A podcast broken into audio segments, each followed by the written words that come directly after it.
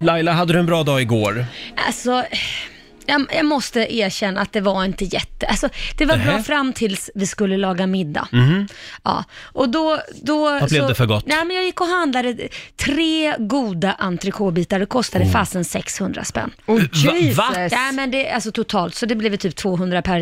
det- Man kunde lika väl Ja. typ gått på restaurang, men det, det skulle vara några speciella goda. Det är inte ofta vi äter steak hemma faktiskt. Så Nej. nu skulle det vara liksom på riktigt. Och- Entrecote kan ju vara ganska senigt också. Ja, men det här var, det här var, Det var fin, fina skivor. grejer. Ja.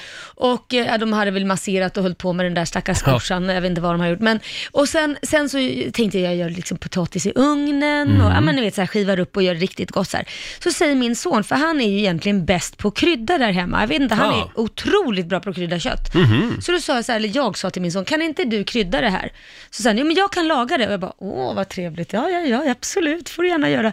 Så han satte igång i köket, Liam då, eh, och krydda och fixa. Han har ju sina taktiker, USA-kryddor som han kallar det för, och så fixar han till då. Och så säger jag så här, men du innan du börjar steka upp dem där, så må, den där stekpannan är liksom typ lite halvsönderbränd, så att du behöver ha mycket margarin i. Han bara, ja, eller smör i. Han bara, absolut. Och då så är ju s- grejen, alltså mycket för en person är en sak och mycket för en annan helt annan sak. Och det, det förstod vi ju sen när jag skulle ta första tuggan.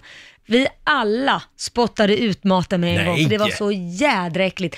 Ja, hur, det smakade bara smör och det rann bara smör om det. Så, Hur mycket smör hade han ja, använt? Han, ni vet ett stort margarinpaket, de Ja. stora. Då har han tagit hälften av det i Nej, men, sett. Nej men gud. Och lagt i. Ja, men du sa ju mycket smör. Jag bara, nej men alltså jag sa ju inte halva paketet. Så, alltså mycket ju det inte... blev som en smörsoppa med ja, det, lite var kött det i. gick inte att äta, så jag var tvungen att kasta det. Det var kokt i smör. Ja, det var kokt. i- Det var så Men, äckligt.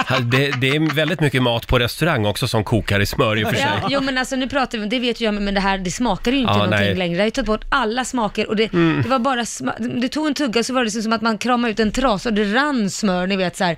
Så att vi fick ju kasta det. Ja. Och bara äta potatis och bearnaisesås, hur, kul- Nej. hur kul är det? Fick du äta potatis bara? ja, ja. Oj, oj, oj. Men det är så det kan vara. Potatis och bearnaisesås. Ja, han, var, han var grymt besviken. Ja. Förlåt, men min gammelmormor brukade alltid använda uttrycket så här, om man får använda hur mycket smör och grädde man vill, då är matlagning ingen konst. Mm. Nej. Men det motbevisades Ja, alltså. Ja, faktiskt. verkligen. Det, det finns en gräns.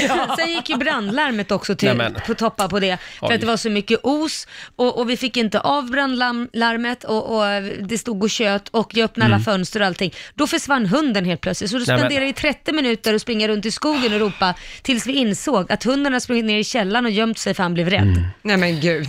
Ja, det var min Och dag. allt det här hände alltså medan jag gick omkring på min balkong och vattnade mina paprikor Ja, Ferdinand. i min morgonrock. Ja. ja, du. Det trivs Alltså, bättre ibland när där. jag vill, ha, när jag vill eh, göra det lite roligt för grannarna, då knäpper jag inte morgonrocken. Utan då går jag ut på balkongen. Skrattar de då? Du sa ju du ville göra lite roligt. Jag menar, jag vet inte. Riks Morgonzoo. Vi underhåller Sverige.